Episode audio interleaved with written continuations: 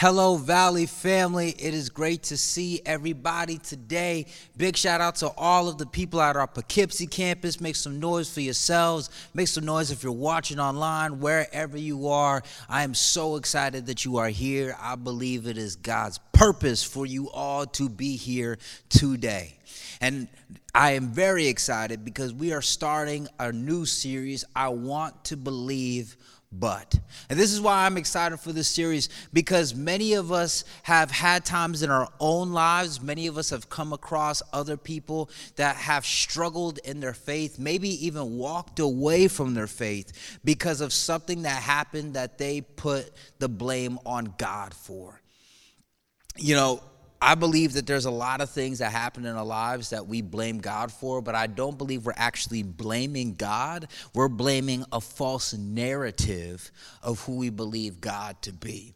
And that's what this whole series is about. I want to believe, but there is this thing about God that I'm struggling with. And as a preview, I want to tell you what we're going to be talking about in the next coming weeks, actually. Next week, we're going to be talking about Killjoy God, believing in a God where it seems like all of his commandments are just so brutal and it takes all of the fun out of life. Goosebump God, where you want to believe in God, but it seems like every time you pray, nothing happens. Every time you go to church, you don't feel anything, and you're surrounded by a bunch of people that seem like they are really experiencing something with God, but you don't seem to be experiencing anything emotionally. Also, the week after that, we're going to be talking about heartless God. How do you believe in a God where there is so much suffering in the world? These are all really big topics, some that many of you might resonate with here in this room today. And I believe that this series could be something that can really speak to your lives about how do we understand who God really is in the midst of these tough situations. That's why I'm very excited about today's message because today's message we're talking about an on demand God. And I think more than ever we have an expectation of an on demand God because many of us have on demand lives give you a quick example of this in my own life. Uh, it was a very tough weekend for me and my family. Um, we, there was a lot of arguments. There was a lot of things that we needed to pray about and possibly even fast through, um, because unfortunately, our Amazon Prime account froze and there was no way for us to get our two day shipping. And we were literally, me and my wife were getting text messages like, something's happened to the Amazon Prime account. Everything that I'm trying to buy says it won't be here for another week instead of two days. What do we do? What is going on in the world right now? Can somebody help us? We were freaking out. And by the way, since I'm talking about it, I need to give so much credit to the one person in my family that actually pays for their Amazon Prime account. You know who you are. Stay strong. You got about 20 people on your account. I don't know why that's legal, but still, we depend on you. And I know many of you guys in here, especially family members, know that feeling. Many of you guys have been sharing that same Netflix account for months praying to God that you don't get logged out because you have no idea who the password is for that account. But Speaking of Netflix, I know that I, many times, because of how I live life on demand now, that even affects the way that I do entertainment. See, one of the things I love about Netflix is not that I can just watch it when I want, but when there's a new show on Netflix, that all of the episodes of that season are released at the exact same time. I don't have to wait for the next episode. And I become so spoiled by that that when I want to watch a show that's not on Netflix, I will purposefully not watch it for several weeks so I can binge watch one on an entire day. I kid you not. You can judge me if you want to. I know some of you in here do it too. I see those hands, I see those nods. We all do it. Many of us do it. All right? But I take it to the next level when it comes to living an on demand life. On my phone, I have the Chipotle app, I have the Panera Bread app, I got the Starbucks app. And the reason why I have those apps is not just because I love those places, but because I want to be sure that when I'm going to one of those restaurants, I can order my stuff ahead of time so I never have to wait in the line. I just show up, it's there, and I'll walk out. I love it when my life is both convenient and I get things most most immediate, as I'm sure many of you guys in here do as well. The only thing about that that is tricky is that despite how much our lives have become immediate and convenient in so many ways, God has not changed with the times. God has not gravitated to our level of expectation of when and how we want things. And there are many people that would like to teach you that that's the way that God operates. When I grew up, uh, I grew up in church. I've, I've been a Christian almost most of my life now. And I remember hearing preachers on the television, and sometimes they would visit my home church and they would tell me that if I believed enough about God, that if I gave enough, many times financially, that if I uh, basically was good enough, in so many ways that God would give me whatever it is I wanted as long as I said it in Jesus' name. And I'll say this that there are many verses in scripture that say that God will provide if we ask for it in his name. One of those verses just so I can show you here is 1 John 5 verse 14 which reads that this is the confidence we have in approaching God, that if we ask anything according to his will, he hears us. So, this is just one verse of many that say that we should ask God, that we should ask God whatever it is, anything that we want. But, church, I want to be honest with you today that you can ask God for anything, go for it, but that does not guarantee that God will give you everything. I'll say it one more time for the people in the back. You can ask God for anything, but it doesn't guarantee He will give you everything. And if you're following along in our Valley notes today, I want you to write this first thing down, and that is this that God doesn't work for you, but we exist for Him.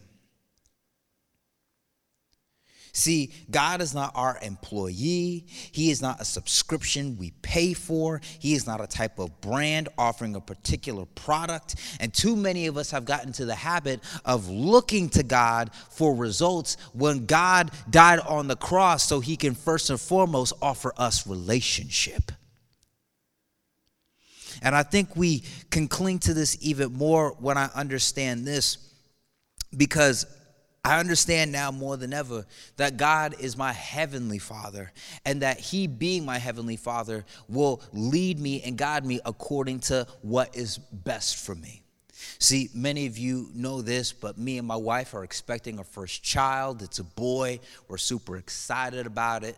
And it's one of those things where the more I'm getting closer to becoming a parent, I was thinking about my own childhood and how my parents parented me. And here's the thing I love my parents. My parents are awesome, wonderful, God fearing people. And there were so many times growing up where, because my parents loved me, because they not only cared for me, they made sure that they didn't give me everything that I wanted. Because they loved me, many times they said no. In fact, one story came to mind as I was getting ready for this message. I've said this many times when I've preached up here that my mother and father are both from the beautiful island of Jamaica. In fact, we were all there not too long ago, uh, earlier uh, this year. And one of the things that I was thinking about was as I was growing up, and my parents, once again being from Jamaica, they would always make us Jamaican dishes. And me, like every other kid in the world, many times would get meals that I wasn't a big fan of. And I thought it would be bold enough of me to tell my mom what it is that I didn't want. So one day, my mom made some curry chicken with some rice and peas, and it, it was delicious now looking at it, but in my six year old mind, I was like, ew, I don't want goat. I want chicken and all this type of stuff. So I remember my mom put the plate in front of me and I said, I don't want this. I want something else. And my mom, as sincere and tenderhearted as she could be, came up to me and said this very softly Stephen, I am so sorry. There must have been a real big misunderstanding because you think that this is a restaurant, but this is my house and you to eat whatever it is that I make. And if you don't like it, you can go hungry. Do you understand what I'm saying? And she gave me that face. You know, like many of you moms in here, you know that face you give like your child to be like, listen, you better straighten up or you aren't gonna like what's next. That's what she did. And I pretty much ended up eating the entire pot of curry chicken because I didn't want that problem after that. All right? I did not want that problem. But those were the things that my parents did because they knew what was best for me and they had a better plan for me, so they led me according to that. But the thing about this is, is that many times we also will receive a no from God for a multiple amount of reasons because he is our heavenly father and he wants what's best for us. Many times he's saying no because he has a better yes for us in mind. I remember praying many times when I was back in college and I was dating different people, and I'd be like, God, please bless this woman to be my wife. And God said no.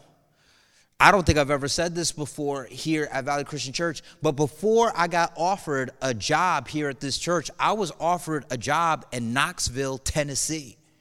The barbecue is great there, by the way. I don't know if you've ever had it. But God said no to that too, even though I prayed that He would give me this position. And let me be clear it's not that those girls that I was trying to date and hopefully marry one day were bad. It wasn't that that job offer in Knoxville, Tennessee was bad. But God had something that He knew would be good for me, that would be better for my life and for my story. And He blessed me with my beautiful wife, and He blessed me to be here with you, wonderful people. That was part of God's leading. And then there are other times where God delays something, but his delay is not necessarily a denial. Sometimes we pray to God and we say, God, can you do this in my life? And because it doesn't happen right away, we give up on it. But in reality, God is giving it to us, but He's giving it to us in the right time and place. So we are prepared for it. And then other times, and I just got to be real about this there are times where we pray for God to do something in our lives. In, in reality, it's not God's department. Do you know how many times back in high school and back in college I prayed to God, God, I know I did not study at all for this test.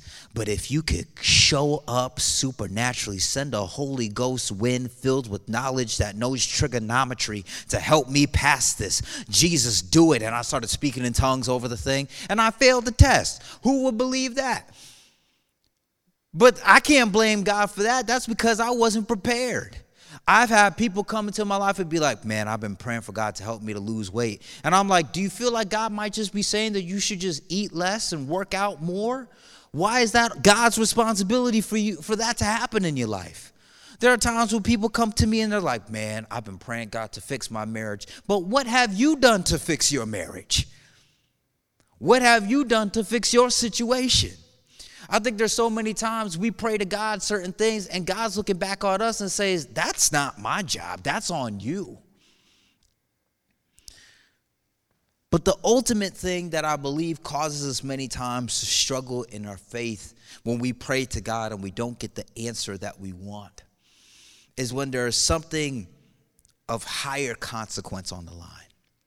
Something that you would almost be bold enough to pray, God, you don't have to do anything else in my life, but if you could just do this one thing for me, please. Someone that I care for is sick, God, and I need you to heal them. God, if we don't get this money, we're going to get kicked out this house, and I don't know what else to do. I don't know where else to turn. So often we have situations like that, and it's in those moments where many times our faith can be tested because we feel like God just isn't showing up. There's actually a passage in scripture that talks about this, and we're going to be spending majority of our time uh, in this passage today. And this passage is in John 11. But before I get into John 11, I should just give a little background so we understand what it is that's happening here in this passage. See, in the book of John, chapter 11, or even preceding that, something that many of you should know is that Jesus never owned property. Jesus, uh, from what we can tell in scriptures, barely owned anything. And during his three years of ministry, he lived off of the generosity of others. And one of the people that was generous to him was a woman named Martha, who had a sister named Mary and a brother named Lazarus. And there are multiple recordings in scripture where he stayed the night at their house or he ate their food, was at their parties. And it is clear within Scripture that Jesus did not just associate with these people, but he was close. They were his family, they were his home away from home if he had a home. So we see something happen here in John chapter 11, beginning at verse 1, that is interesting. Now, a man named Lazarus was sick. He was from Bethany, the village of Mary and her sister Martha. This Mary, whose brother Lazarus now was the same, whose brother, excuse me, whose brother Lazarus now lay sick, was the same one who poured perfume on the Lord and wiped his feet with her hair. So the sisters sent word to Jesus, saying, Lord, the one you love is sick. When he heard this, Jesus said, The sickness will not end in death. No, it is for the God's glory so that God's Son may be glorified through it. I love in this passage how they didn't even approach Jesus saying, Jesus, Lazarus is sick. They sent word to Jesus, who was out of town, that the one you love is sick, invoking emotion from Jesus. Jesus cared for this person, Jesus cared for this family. And if I could take what's happening here and bring it into 2018, I think many of us have had similar experiences where either us or people that we cared for have walked close with God. We've seen God do amazing things. We feel like we just have coffee with Jesus every morning, and then something happens in our lives that's that that we need a spiritual breakthrough. We need God to do something supernatural. Otherwise, it's not going to happen. And we pray to God, hoping that He will answer us. And many times we'll even find encouragement through His Word, through somebody else speaking into our lives, saying that, listen listen, God's going to do something great. This will not be how your life ends. Something great is going to come from this. So they get these words from Jesus and they're encouraged. But the next thing that we see in this passage is one of the two most conflicting things that I see in Scripture. And that's this in verse 5. Now, Jesus loved Martha and her sister and Lazarus. So when he heard that Lazarus was sick, he stayed where he was two more days. That doesn't make any sense at all.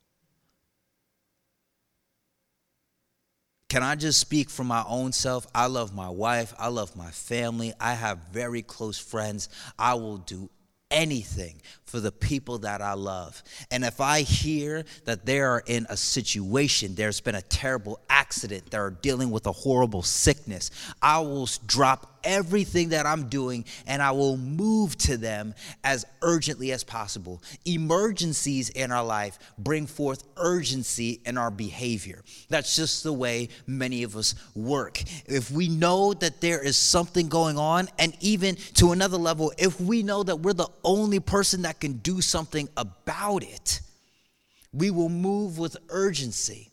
So it doesn't make sense to me at all. How is it that Jesus, who loved Mary, Martha, and Lazarus, would stay where he is despite how much he loved them? And this is the thing about God that many times I'm conflicted with and I don't understand. Do you know how many times I've grown up? Uh, I've grown up in church, like I said before, and I would hear somebody say this to me when I was complaining about how I needed God to do something and things aren't working out. They'd be like, hey, Stephen, uh, just take heart, man. A day is like a thousand years to the Lord. You just got to be patient. And I'd be like, listen, that sounds cute, but bump all that. I need God to show up today. I need God to do something in my situation right now. A thousand years sounds very poetic, but if he don't show up today, my lights are going off. I'm not going to have any food to eat. My marriage may not make it. I need God to do something right now. And the frustration we can feel when he doesn't appear in the time that we want him to. And like I said, I struggled with this, but then I started to see something in the next passage that I never noticed before as I was getting ready for this message. Luke chapter, excuse me, John chapter 11, verse 6. So when he heard that Lazarus was sick, he stayed where he was two more days. And then he said to his disciples, Let us go back to Judea. After he had said this, he went on to tell them, Our friend Lazarus has fallen asleep, but I am going there to wake him up. Now, this is one of the things I love about Jesus. Scripture says that God's ways are higher than our ways, and his thoughts are higher than our thoughts. So, again, Jesus all poetically says, Listen, let us go back to Judea because Lazarus has fallen asleep, and I need to wake him up. But his disciples are like not on that level. So they're like, Oh, Jesus, if he's if he's asleep, then he'll get better, right? We don't got to go back to Judea. He's if he's resting, he'll will recover. It's all good. Don't worry about it. And then Jesus has to like break out of poetic mode and straight up be like, Lazarus is dead, all right? Lazarus is dead. Let's go. But he not only says Lazarus is dead in verse 14, it says, So then he told them plainly, Lazarus is dead. But verse 15 is where we see something interesting. Jesus continues and says, And for your sake, I am glad I was not there, so that you may believe. But let us go to him. What reveals the heart of God is verse 15 that says, For your sake, I w- I'm glad I was not there, so that you may believe. If you're still following along in your valley notes, I want you to write this down that God's purpose is always bigger than your plan.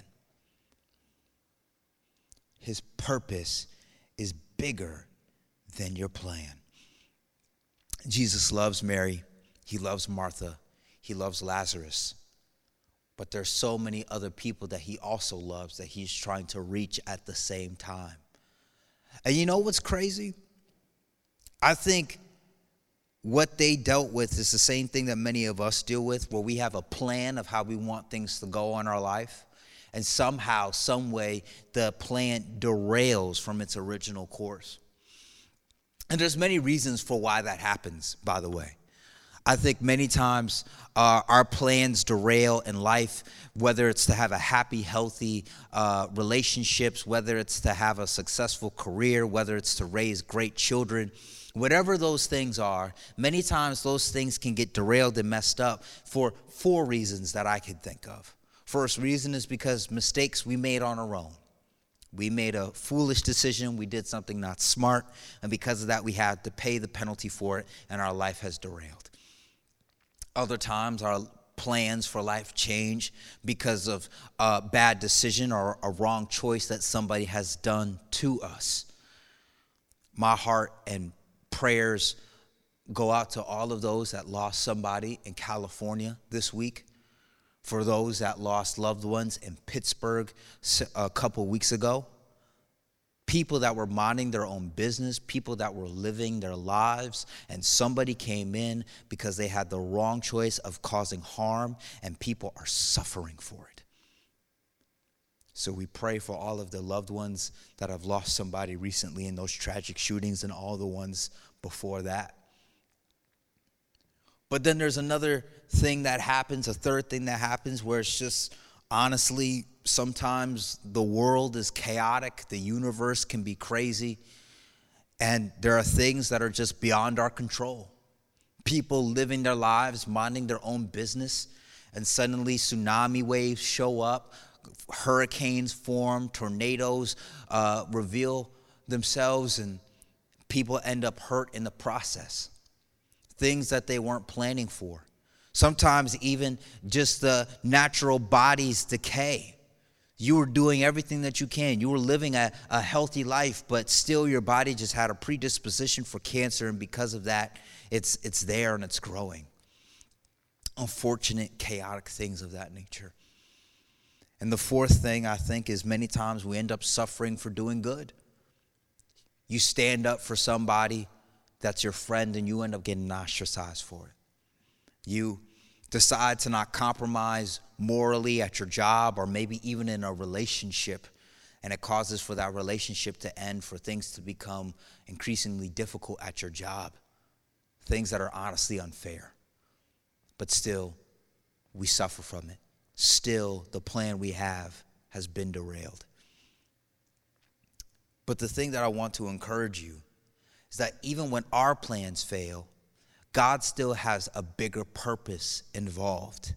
Proverbs 19:21 says this, that many are the plans in a person's heart, but it is the Lord's purpose that prevails.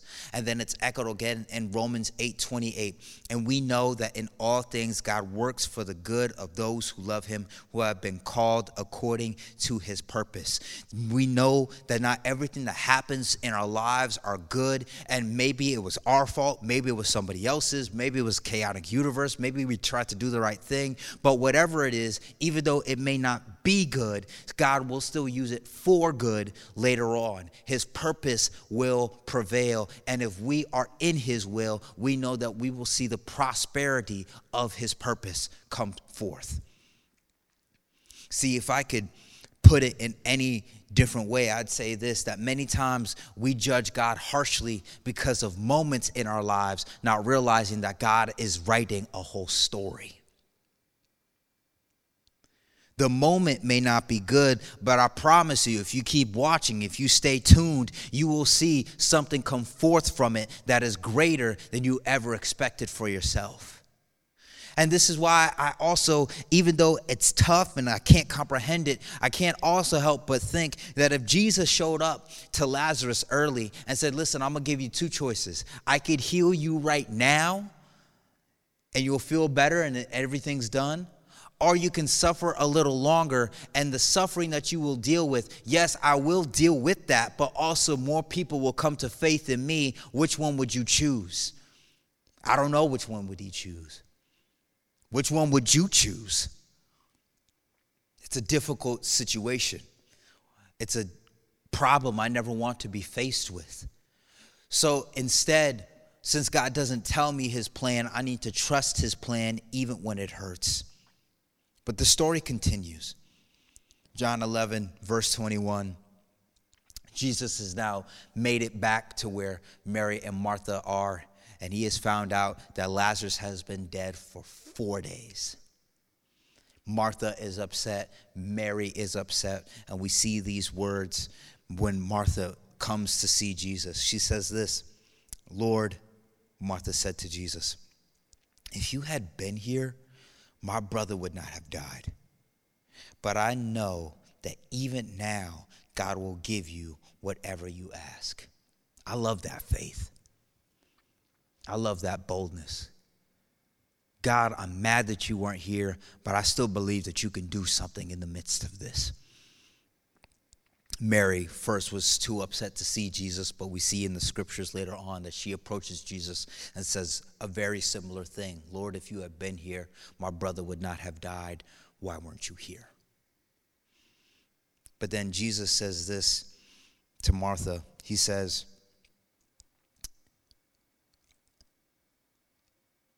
Your brother will rise again in verse 23. Martha answered, I know he will rise again in the resurrection at the last day. And what I love about this is that I think Jesus is saying, Your brother will rise again, and Martha is just thinking that this is some type of empty, like platitude, one of those things that we tell people where it's like, Hey, listen, I know you had a bad day, but it's gonna get better. Things are gonna be all right. Things are gonna turn up. And she responds, like, Yeah, I know, I get it. Yeah, I know, Jesus. He'll be back one day in the future. You told me. But Jesus is saying something deeper. In verse 25, he says, I am the resurrection and the life. The one who believes in me will live even though they die. And whoever lives by believing in me will never die. Do you believe this? Jesus is telling Martha that the resurrection that he's talking about is not a time and place, that the resurrection is a person standing in front of her. And that life is not defined by the breath in our lungs, but it is defined by the spirit that lives within us. God is doing something bigger here, and He's asking, Do you still believe who I am? Do you still trust who I am? And I believe that Jesus many times can be asking this in the lives of those that are suffering. Maybe the people in this room watching in Poughkeepsie or watching online. Maybe you're feeling like, I don't know what's going on. I'm struggling. I hate this. I don't know where God is. And God might be asking you right now, do you still trust me in this?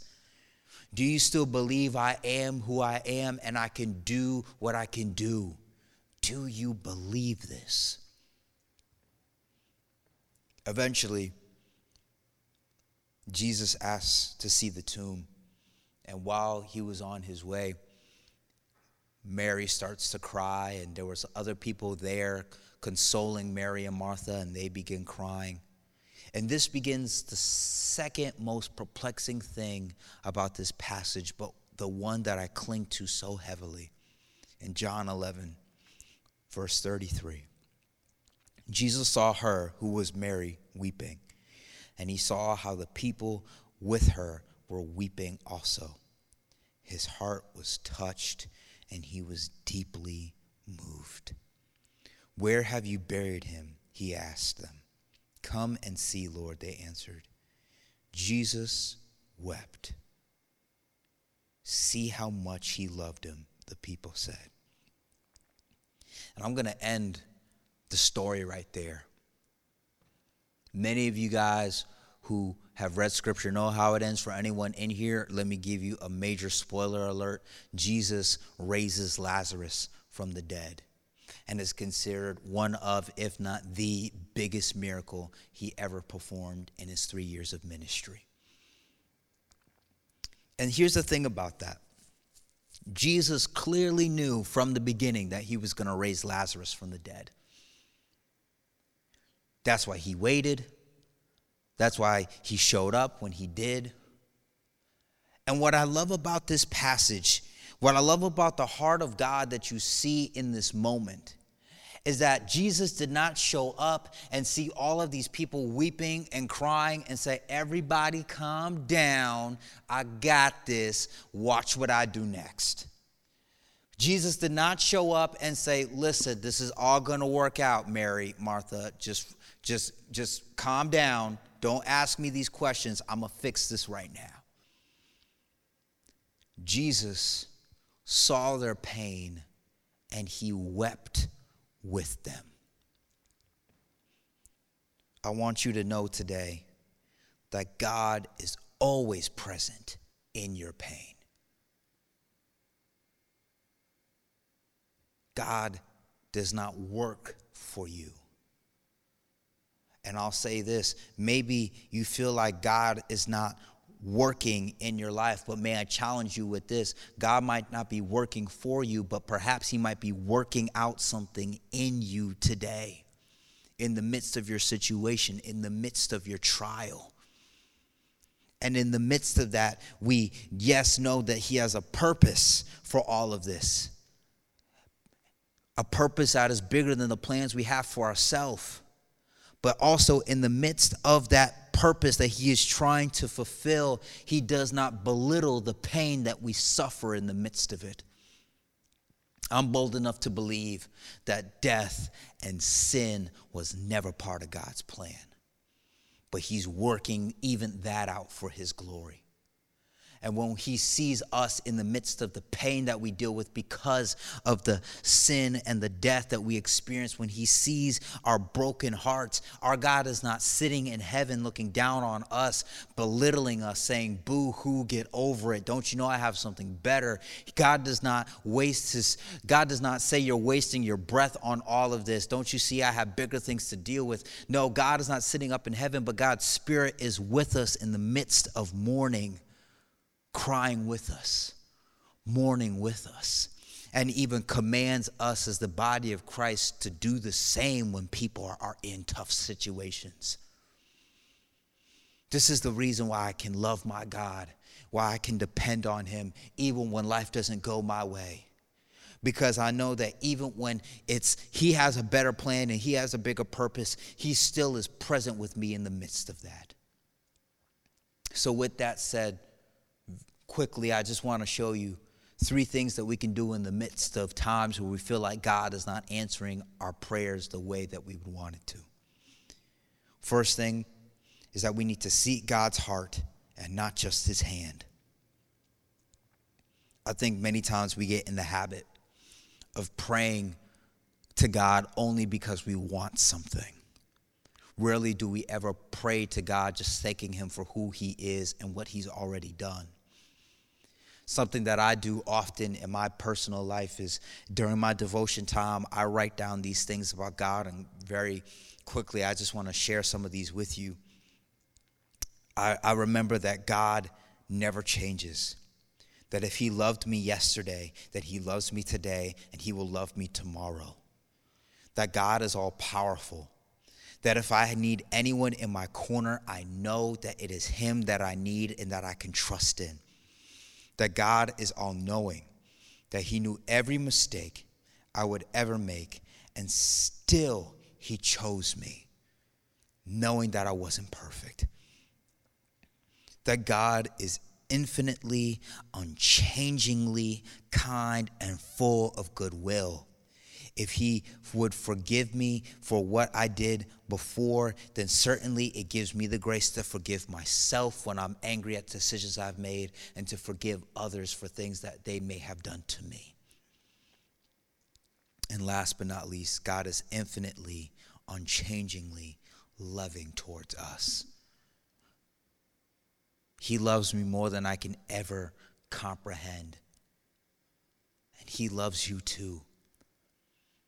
And if I know that that's his heart, then I can trust him when I pray to him. And it will even affect the prayers that I pray to him because I'm no longer praying to him for fluffy things, but I'm praying to him knowing that even if he doesn't give these exact things that I want to me, that his will still is better than I could ever want for my own self. The second thing we need to do is know it's okay to wrestle and embrace God. The Psalms does this so often where King David and other psalmists wrote about how they expected God to do something for them. They were hoping God would reveal himself in this way and he didn't. So they wrestled with God, saying, God, I know that you're good. Yes, I believe that you are higher than any other God, any other thing. Yet at the same time, God, I'm mad at you. I can't believe you did this to me. I can't believe you allowed this to happen. Why didn't you show up? And this to me is conflict like any other relationship. Relationships can't grow if there's not conflict, if there's not adversity. And many times I think many of us feel like we can't have conflict with God, but scripture says that that's completely fine. God will love us. God will come towards us even in the midst of that. And we need to be willing to both wrestle with God with certain things, but also embrace Him, trusting in who He is. Not only does the book of Psalms do this, but also the book of Habakkuk. Many of you guys have never read the book of Habakkuk. Some of you have probably just thought that I cussed under my breath. But the point of Habakkuk is that same thing. In the book of Habakkuk, the, the author wrestles with God on certain things, but then also embraces God, trusting in his character. But last but not least, I believe that we need to start to bring meaning to our situation and not just search for it. You see, so many times I see something happen in my life or happen in the life of somebody else, and we just end up lost in this train of thought, asking for God to give us answers, to reveal to us why this happened, and was it my fault, and could it have been prevented? And these are honestly parts of grieving process that we deal with, but also there needs to come a point where we say, listen, I may not fully understand why this happened the way it happened, but I know that God's story is not done with me, that His mercies are new every morning, that if He woke me up this morning, then my story is not over. And if that's the case, how can I bring meaning into this day? How can I let what happened in that past not define me, but be the launching pad for where I go to another level, trusting in Him and making an impact?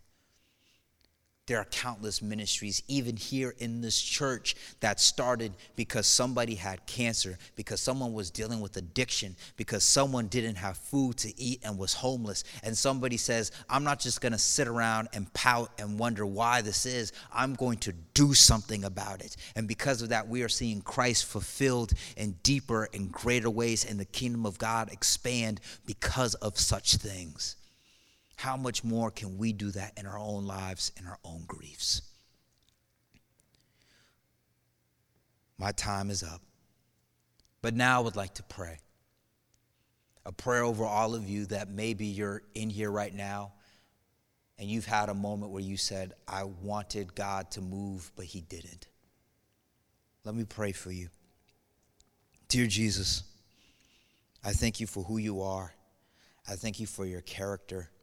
I thank you that your ways are higher than our ways. And Jesus, that's tough because Jesus, we have moments where we need you to do something in a specific way at a specific time. And when you don't show up, it's hard to trust in you. But God, we trust in your character and we believe in who you are. Give us the faith to get up and to search for you, to trust in you for the next day, and to see you for who you really are. We thank you and we love you. And maybe you're somebody in here right now and you say, you know what, I've been living life on my own for so long. I've been trying to experience God in a new way. And I believe that today's the day I want to trust Him with my story. Scripture says that if you declare with your mouth Jesus is Lord and believe in your heart that God has raised him from the dead, you will be saved. So I want you to just repeat these words after me. Dear Jesus, come into my life. I trust in your purpose and will. I believe that Jesus is Lord, that you died on the cross for my sins, and that your way is better than mine. Excited for this journey together. Amen.